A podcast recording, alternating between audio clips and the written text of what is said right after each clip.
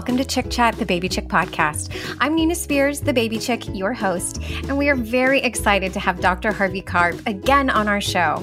Dr. Karp is one of America's most trusted pediatricians. He is the author of the best selling books Happiest Baby on the Block and Happiest Toddler on the Block, and the video Happiest Baby on the Block, which I highly recommend.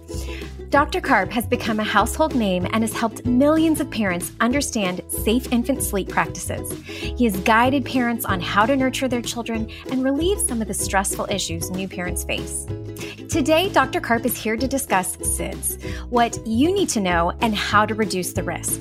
The American Academy of Pediatrics recently updated its guidelines around safe sleep, and parents need to be aware of these new recommendations. There are many ways to reduce the risk of SIDS and practice safe sleep. So let's welcome Dr. Karp to learn more.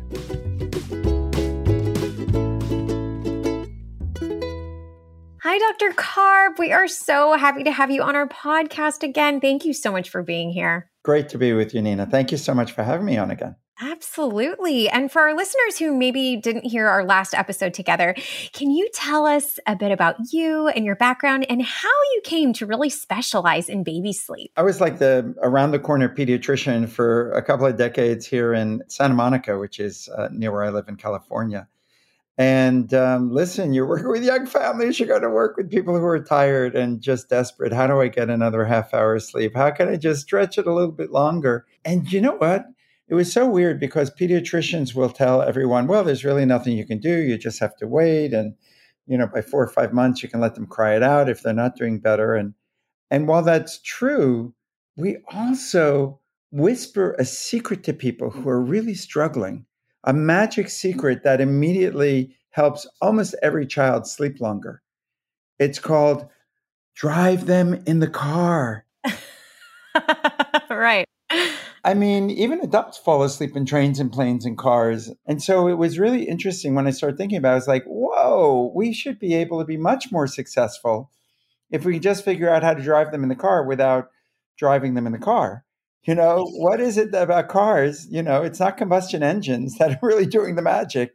You know, could we figure this out? And then you basically develop this whole new method and have been teaching that for, I believe, 20 years now, the five S's, and then developed the SNOO. And I mean, it's kind of exploded from there, right? It's really been like, how do you, what is that works for, like, look at the world's very best baby calmers and how babies like to sleep, and then figure out, well, why? And can we reproduce that? And so the five S's, that's really part of something called the happiest baby on the block, which like you said. Thank you for reminding me. It came out 20 years ago. Ouch. But the concept is that in a weird sort of way, babies are born three or four months before they're ready for the world.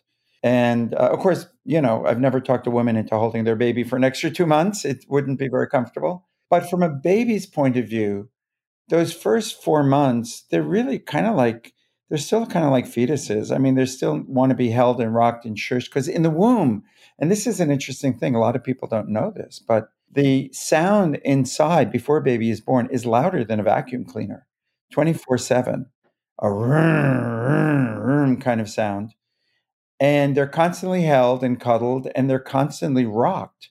Even when you're asleep, every time you breathe, your diaphragm is rocking your baby, pushing down on the top of your uterus. And so then they're born and we rip away everything that they were used to. And you know we say tough love baby. You're in the world now. We don't want you dependent on being held and loved and rocked and shushed. So just we're going to put you on your back in a still quiet room with no sound no motion. We're going to close the door and you know why aren't you sleeping better? So when you think about it it's kind of almost silly the way we expect mm. babies to sleep now by six months it's totally different because their brains have doubled in size they're much better able to manage their own sleep organization. But it's a transition period. It takes many months for them to really be used to not needing holding and rocking and shushing. I mean, do you ever use white noise or, or recommend that? What you're thinking about using white noise? I'm a big fan and proponent of white noise, especially for our little, little babies.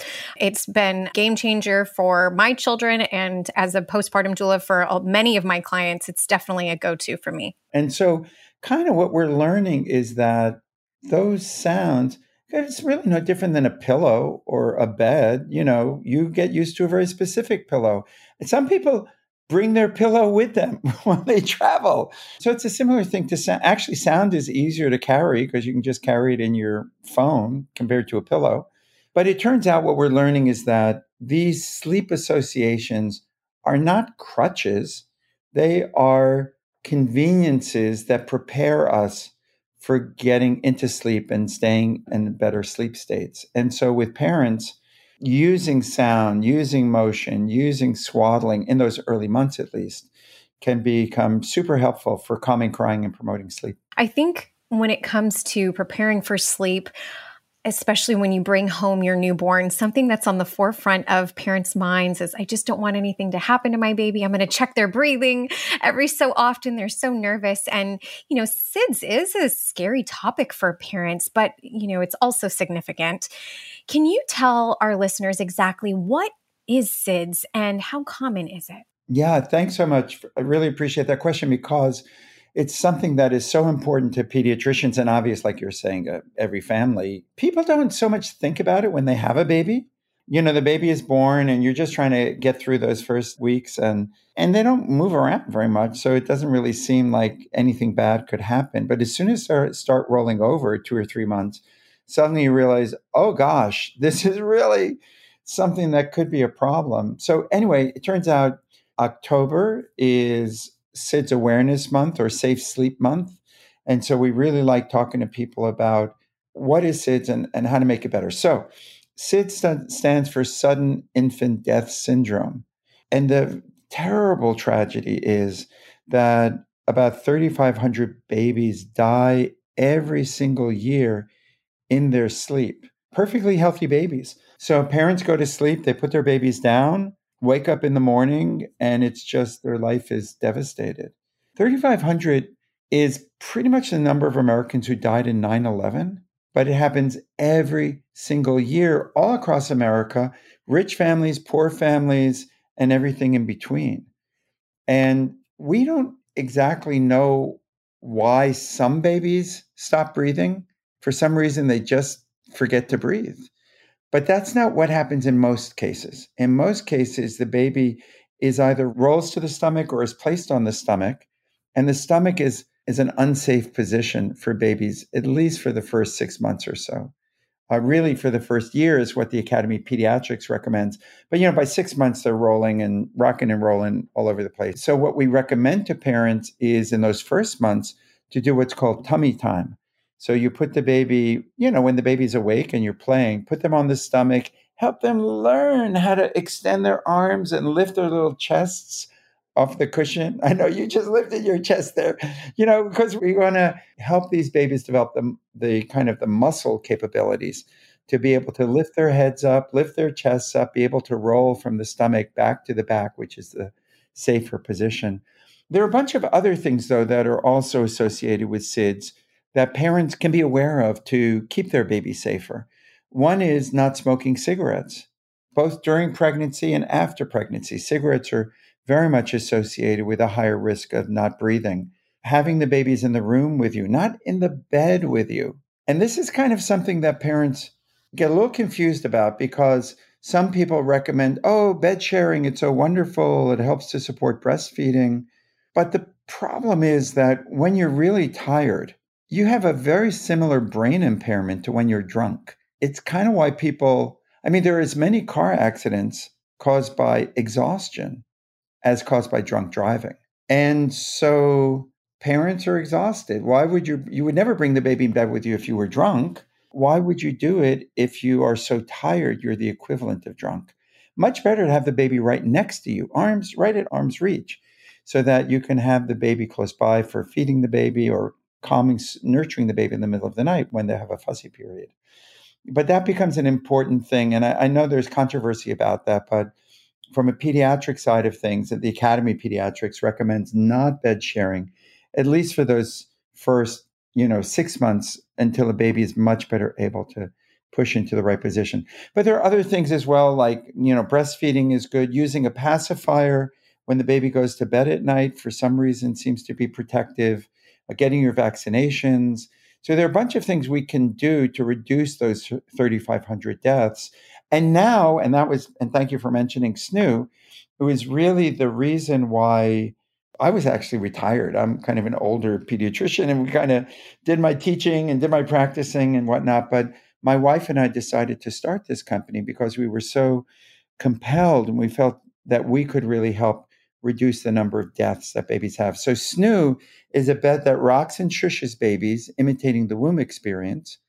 It responds when a baby is crying with increasing rocking and shushing, kind of the way that really a great your sister would do it if she came and said, you know, you had a baby and she said, Nina, go to sleep. I'm going to hold and rock this baby all night. If I can't calm the baby down, I'm going to come and get you to do a feeding. And so SNOO has four different levels of motion and sound, imitating a caregiver to soothe babies and help them get fall back asleep. You, we, about half the time we can calm crying in within 30 seconds, even for colicky babies.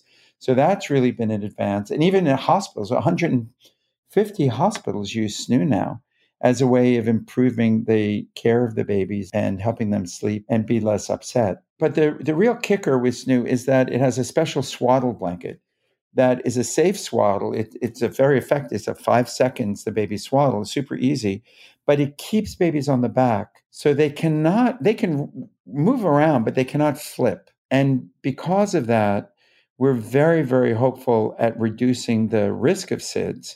And in fact, it's recognized by the FDA as what they call a breakthrough device, meaning that it has high potential for being the first device ever to be able to protect children while they're sleeping from accidentally rolling to an unsafe position and bad things happening.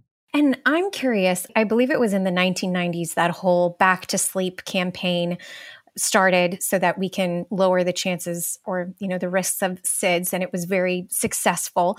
What is it about being on the back versus laying on the tummy that can really reduce those chances because that was such a successful campaign and obviously we still follow that guideline of babies go back to sleep on their backs. Do you know oh I'm sure you probably do. what is the significance like why is the back so much better than the stomach? Or the side, even? Yeah, you're right. It's a really good question. So, when I started in pediatric practice, we only told people to put the babies to sleep on the stomach. We thought on the back, the baby would spit up and maybe choke or pneumonia or, or die because of that. And it turns out babies sleep more soundly on the stomach. So they slept better than a baby on the back startles itself and you know can wake up more, accidentally whacks itself in the nose when trying to suck on the fingers. And so we only recommended stomach sleeping, and we thought back sleeping was a risk. In the early 1990s, we came to realize it was exactly the opposite. Exactly the opposite. On the stomach was a higher risk of death and even more, more risk of choking and more risk of choking on your vomit. When you're on your back, there's less risk of that, even though it, it doesn't seem like it would be that way. But if you feel your own neck, your windpipe is in the front. So when you're on the back, if you spit up a little bit, the milk pools in the back of your throat, not in your windpipe, and it's easier to swallow back down. So actually, it's safer from the choking point of view. But most importantly, what we discovered is that when babies are on the stomachs, on the stomach rather, they number one, of course, the face can get into a pillow or a mattress, and that can make it hard for them to breathe. That's some of the deaths. But it turns out the babies just are so in a deep sleep that even when they're not breathing, they don't recognize that they're not breathing and they don't end up waking up. So ordinarily the baby should be aroused. You know, if not, if you hold your hand over a baby's m- nose and mouth, they're going to struggle within a few seconds. It's like I can't breathe. Any of us would. But when you're in a deep, deep, deep sleep, they weren't responding to that. And so we learned that flipping on the back, just by doing that, we reduced the number of deaths from 5,500 deaths a year to 3,500 deaths a year, almost by 50%.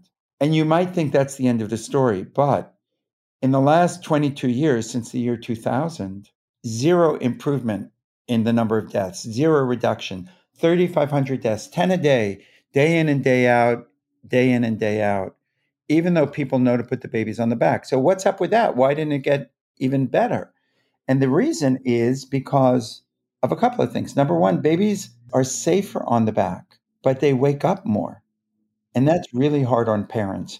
And so what happens is some parents go, I know I should put him on the back, but he sleeps so much better on the stomach. And I'm exhausted and I got to get to work. And I almost got in a car accident yesterday. So I need to preserve myself. And my baby seems to do fine. My grandmother said we always put babies to sleep on the stomach back then. So, you know, it shouldn't be a problem. And for most babies, it's not a problem. It's just like one in a thousand.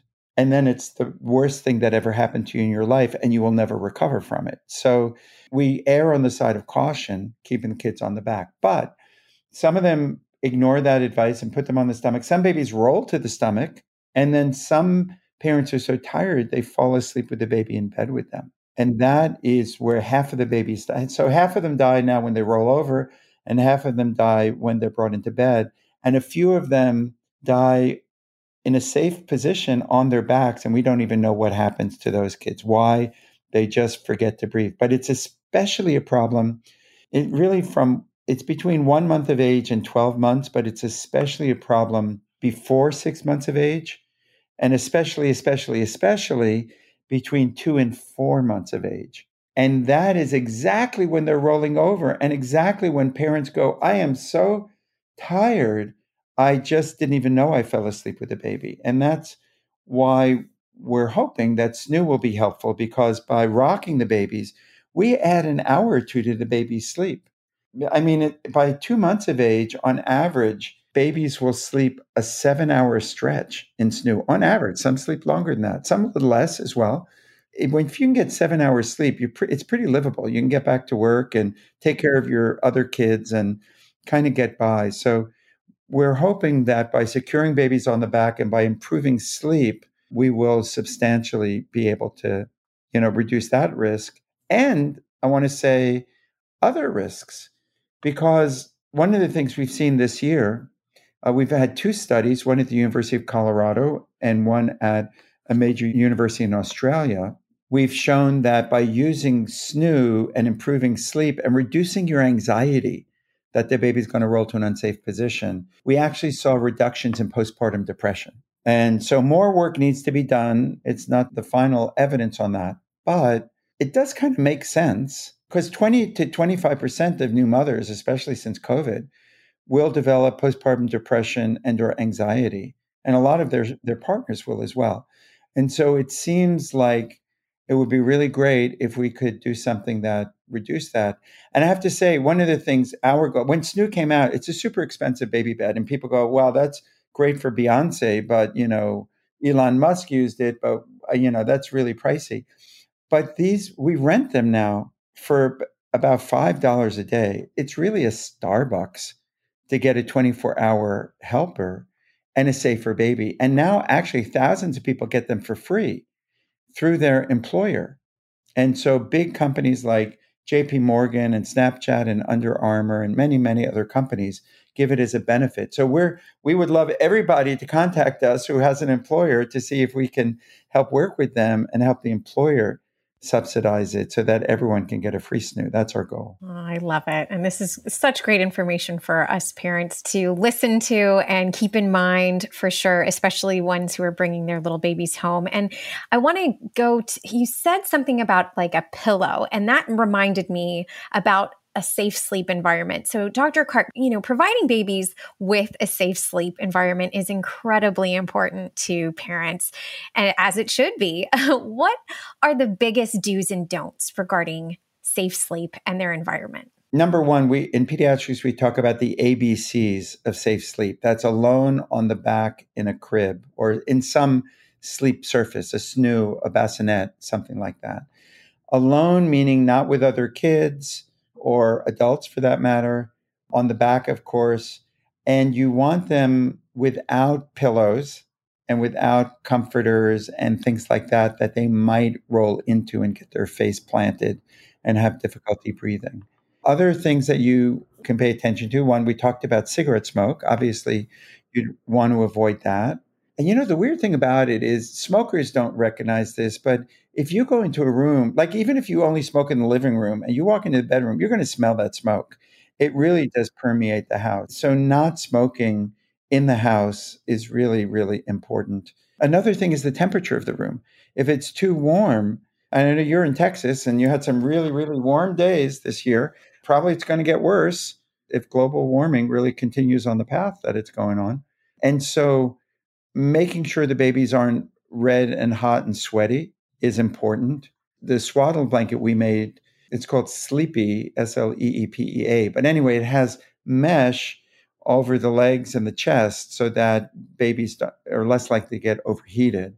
The other thing is not making them too cold, also, because being too cold is also a risk factor. So it's easy to check your baby for that. So feel their ears, feel their nose. If the nose is cold and the ears are cold, you know, the baby probably is too chilled. On the other hand, if the ears are really warm and the neck is sweaty, then they're overheated. So it's pretty easy to tell, you know, kind of like Goldilocks, you know, is the porridge too hot or too cold? And so is that, I've been told that it's usually between 68 degrees and 72 degrees is like that ideal room temperature that you want to shoot for when putting your baby to sleep. Is that correct? It's pretty much the case, but you know, it all depends on how much a baby's bundled up. And so there can be some differences. That's why I always like parents to know how to check their baby you know, if the room is comfortable for you, that's great. But you know, in the wintertime, a lot of it's expensive now with heating. And so people keep their homes a little bit more cooled. And that's okay as long as the baby, you know, you might double put them in a in a sleeper and then a jumper on top of that and then in a swaddle. But the way you will always know if you're right or wrong is just by feeling their neck and nose and ears. Such a great tip. And Dr. Karp, we know that the American Academy of Pediatrics recently updated their safe sleep guidelines. Can you elaborate on these new guidelines and what they mean for us parents? Yeah, I would say for the most part, they're really like the older guidelines. So the things that you were mentioning, that we were talking about, back to sleep is still the number one recommendation. Avoiding cigarettes, breastfeeding is really been shown to probably reduce the risk of SIDS in half. The other thing about breastfeeding, which is so great, is it's more healthy for the mother as well. If you can do it, and, and a lot of people struggle with that. And of course, there are great postpartum doulas like yourself and lactation consultants. And La Leche League is free to anyone who wants to contact La Leche League to get support. And there's tons of stuff on the internet. So I'm, I'm saying this because breastfeeding is the most natural thing in the world, but it's not always the easiest thing in the world. It is once you get the hang of it, but in the beginning, it can be a challenge. And so it's important not to get frustrated and give up, but to recognize that there's a lot of help out there so that you can succeed at that, which is healthy for you. It reduces your risk of breast cancer, probably reduces the risk of ovarian cancer as well and even you know may even help you lose weight because you're you know you're giving up you're burning calories you know through giving milk to your baby. Dr Karp i wish that were true. I swear when i was breastfeeding both my kids i gained weight with both of them. And then when i stopped breastfeeding i lost weight. I was like what is wrong with me? I'm like the opposite. I know, I know, I know. And that's why I was kind of gentle in the way I said that. It might be the case because there are a lot of women have trouble keeping their weight on with breastfeeding. So, anyway, it's very individual. But the more important thing is that you're improving your health. And of course, you're giving your baby, you know, formula is great. And thank God we have it. But there are hundreds of little ingredients that are in breast milk that will never be in formula. Things that are improve the immune system and are nutritionally valuable and keep even the we're learning a lot about the intestinal bacteria and how breast milk is supportive of healthy bacteria in the intestine. I mean, all sorts of things that we're really crazy, isn't it? It's, you know, thousands of years later, and we're still learning about why breast milk is such a help. Again, if you can do it. And it's important that women, you know, get the support they need, but to not be smashing yourselves over the head with guilt and all that kind of stuff if it doesn't work out, because it doesn't for everybody. And then there are a lot of parents out there who are foster parents or adoptive parents who may not have the opportunity to do that, or you know, same-sex parents where maybe they don't have the opportunity to do that. You know, lots and lots of reasons why it doesn't always work out. What I always tell my patients is, you know, be flexible or die. I mean, it's good to have a philosophy, but you got to chuck it sometimes if it just doesn't work for you. So you got to be practical. I love that. Absolutely. And totally agree. And I'm curious now, I need to know what your thoughts are on that recent groundbreaking research by Dr. Carmel Harrington. She had identified that biochemical marker that might play a role in infants who have died from SIDS. It's all about like their certain, it's like BCHE levels. I don't know how you pronounce that, but when did you see this research and what are your thoughts on this?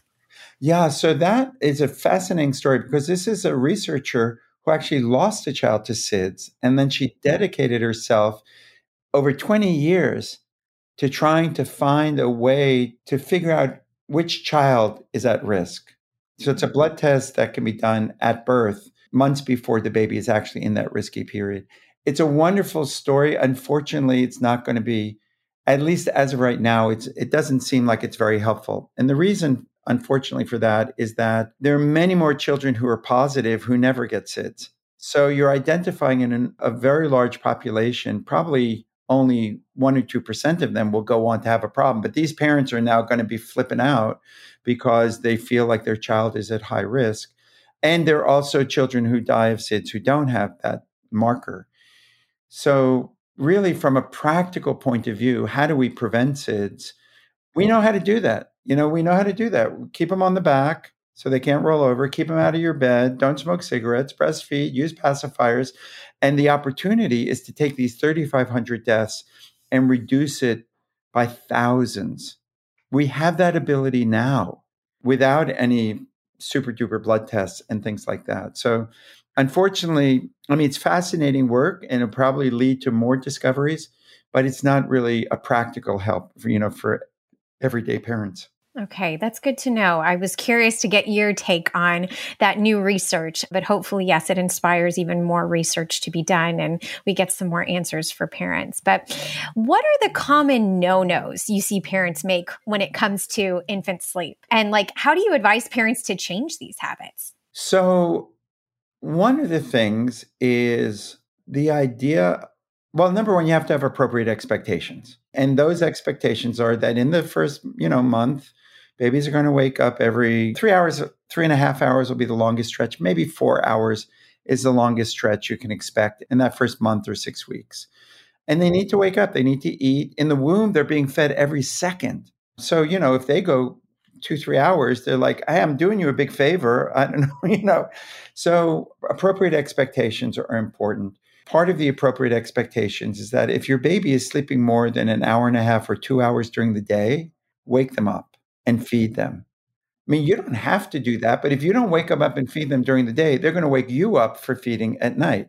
So if you want to help them get their day night oriented, you want to do more feeding during the day so that they're less hungry at night. What's weird about babies, or wonderful about babies, I should say, which is different than adults, is that you know you might have eaten a big meal and then you go to bed and on the pillow next to yours is this piece of your favorite chocolate cake you just nibble even though you're not hungry you know it just tastes so good babies for the most part will eat a certain number of ounces a day and that's kind of it and even if you try to give them more and it's sweet delicious milk they go no thank you i'm done and so if you're not giving them during the day, they're going to need it at night. If you're giving it during the day, there'll be less needing of that at night. And maybe the other big thing. So I wrote, you were kind to mention the happiest baby on the block. Um, that's really about the first six months of life. And actually, there's a video, a streaming video. We have it on our website. You know, as much as I, I wrote a book, I think it's a good book, but people really learn these techniques better by watching. And kind of like tying your shoelaces. You know, you can read about tying your shoelaces, but you're going to learn it better by watching somebody. There's also this book called The Happiest Toddler on the Block, which is for kids eight months to five years of age. Totally different approach, but similar in the sense that it feels weird when you're doing it. And then, oh my gosh, you can see changes in a day and two and three, meaning better fewer temper tantrums, shorter temper tantrums, but more patient, cooperative kids, more respectful communication. So that's really a fun thing. Again, there's a video that helps people get that one. But that book is really important. There's a lot more in the book than even in the video, but you still you have to see the techniques. Anyway, this is a long-winded way of getting to the third book, which is called The Happiest Baby Guide to Great Sleep, which is for the first five years of life. It's about sleep over the first five years. And there's a technique in there called wake and sleep. And so you ask, what are the mistakes or the do's and don'ts? And it's wonderful to rock your baby to sleep, nurse your baby to sleep, enjoy that cuddling. It's not going to last forever. And it will be one of your sweetest, most wonderful memories of when you had your baby. Then you put them down in the bed and they're asleep. And even though people say never wake a sleeping baby, you have to wake the baby when you put them down. And the reason that you do that is because you want them to start learning how to be able to put themselves to sleep. If they're in a snooze, SNOO rocks them and shushes them and kind of like, you know, when you're in an airplane and you you fall asleep and then you wake up, you look around and then you fall back asleep again for a little bit. Babies do that in SNOO and it really helps their brain mature and develop and organize their sleep. But if you don't have a SNOO, you still can use white noise and swaddling. But if you wake the baby up you know, they're kind of in dreamland. They're a little bit drunk from the milk that they were drinking. And usually it's pretty easy to rock them back to sleep and shush them back to sleep when they're in the bassinet. And then they're having like a 10 second experience of being able to put themselves to sleep without being in your arms and without being at the breast or with a bottle in their mouths. You can use a pacifier again. That's fine to use when they're in the bassinet that way starts teaching them to be able to self-soothe and gets them on the road to being able to be better independent sleepers. And you mentioned swaddle and it sparked a question for me. I know that you know I have to make sure that I tell my clients, "Hey, uh, once they start showing signs of rolling, we need to start removing an arm from the swaddle." What do you tell your followers and your patients about, you know, that transition from the swaddle because I know it's good for safe sleep in the beginning, but then at a certain point it can become a hazard. Exactly right. So with swaddling, like anything else, there are good sides and bad sides to it. So you have to do it safely. When you swaddle babies, you don't want their hips too tight. They have to be able to frog leg their hips open. That's the safe position. You don't want them overheated. You don't want loose blankets wrapping around them. And you don't want them flipped over on their stomach. It's not good to be on your stomach in general, but when you're swaddled on your stomach, it even triples the risk. So when babies start rolling over, is when we usually lose the blanket. That's usually around three months or so, give or take. Could be a little earlier, a little bit later. Having said that, swaddling improves sleep and reduces crying. And so it's really a great tool. That's why cultures around the world have used it for thousands of years because it's so incredibly helpful. Because, like we said in the beginning, babies should be in the womb for four more months. They should be held and consoled. If a baby is crying and you're not using swaddling, you're going to swaddle them with your arms. You're not just going to let them flail around. So, the one way that you can safely swaddle babies beyond three months or when they're already rolling over is with the SNOO. That's really why we created that. So, you get all the benefits of swaddling without the risks of swaddling. And then usually by four months in SNOO, there are little armholes in the sack so you can let their arms out. And then by usually by around six months, they're able to sleep better. And, and there's a weaning feature on the bed on the app so that we can wean them off of motion. I encourage people to use white noise, like you were saying, you know, you used it so successfully. I would recommend using it for years. I mean, a lot of adults use white noise to help them sleep. It's so true. Dr. Karp, what tips do you have to give parents when it comes to like giving them peace of mind regarding safe sleep? The most important message, I guess, is that you're the parent and that there are some times that you follow your baby, like when they're hungry and they're crying. I wouldn't hold on to a rigid schedule saying, no, honey, you can't eat for a half hour and the baby's crying out of hunger. That doesn't make sense to me. But there's sometimes where you have to do the leading. One of those things was about, you know, wake and sleep, like I just said, that when you put them down, you wake them up a little bit so that they start learning to put themselves to sleep. And the other is, even though it's cuddly and sweet to sleep with the baby in bed with you, even though babies sleep, sometimes sleep more deeply when they're on their stomach, those are really temptations you want to avoid, both bed sharing and stomach sleeping. It's just not worth the risk. I'll tell you one tiny little story. Normally at medical conferences, they bring a big professor in to give the first lecture, what they call the keynote lecture. And I was at a conference on safe sleep down in Florida a few years back. And the keynote lecturer was a mother from Ohio who want to tell her story. And this is her story. She had a baby. Her pediatrician said, you know what's wonderful is sharing the bed with your baby. It improves breastfeeding. It's cozy and sweet. Babies love being next to you. And so the woman brought the baby in bed with her for the first nine months of the baby's life. She said it was the most wonderful, beautiful experience. She loved it. With her next baby, she asked the doctor again, and the doctor said, Well, wasn't it a great experience the first time? Of course, I recommend you bed share with your baby. And she said, Again, it was this wonderful experience until my baby was four months old. And I woke up and my shoulder was over my baby's face, and my baby was blue and lifeless next to me. And she said, All I can do now is go from city to city to tell parents do not do what I did, do not make that same mistake. And so that's really for me the take home message. Again, when you're really tired, which you are as a new parent, you're the equivalent of drunk. You would never drive in the car in that situation, and you shouldn't bring them for 10 hours where you have no control over what your body is doing when you're deep in sleep. So that's kind of my take home message. Thank you for sharing that story. Because I think, yeah, parents want to know what they can possibly do to keep their baby the safest. So this is helpful. And Dr. Karp, is there just one thing you want our listeners to know about safe sleep?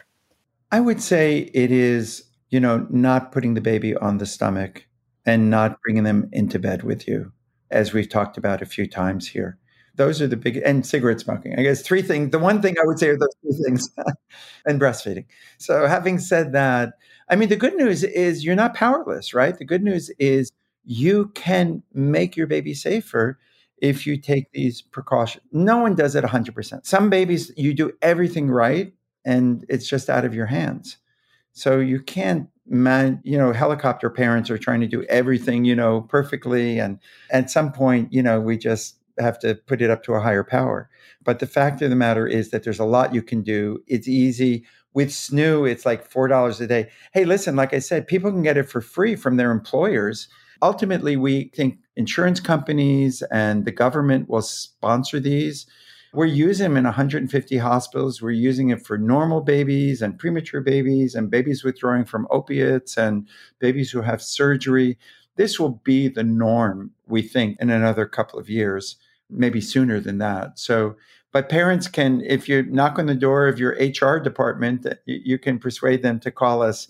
You know, we're really happy to speak to employers about how we can make that possible. Thank you so much, Dr. Karp. This was just so wonderful and helpful. And please let our listeners know where they can they can find you. That is a really good question.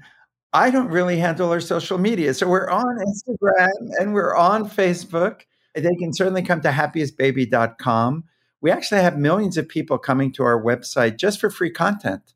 Just like the great content that you're sharing with people, we're also, you know, happy to share content with families about babies and toddlers and sleep and other things because parents are out there just trying to do the best they can do and I know you are so dedicated to helping them, you know, find some good advice and we are as well. So the website is is a great place people can come to. Perfect. This is so helpful. And thank you again for your time and sharing your knowledge with us about this important topic. So thank you again, Dr. Karp.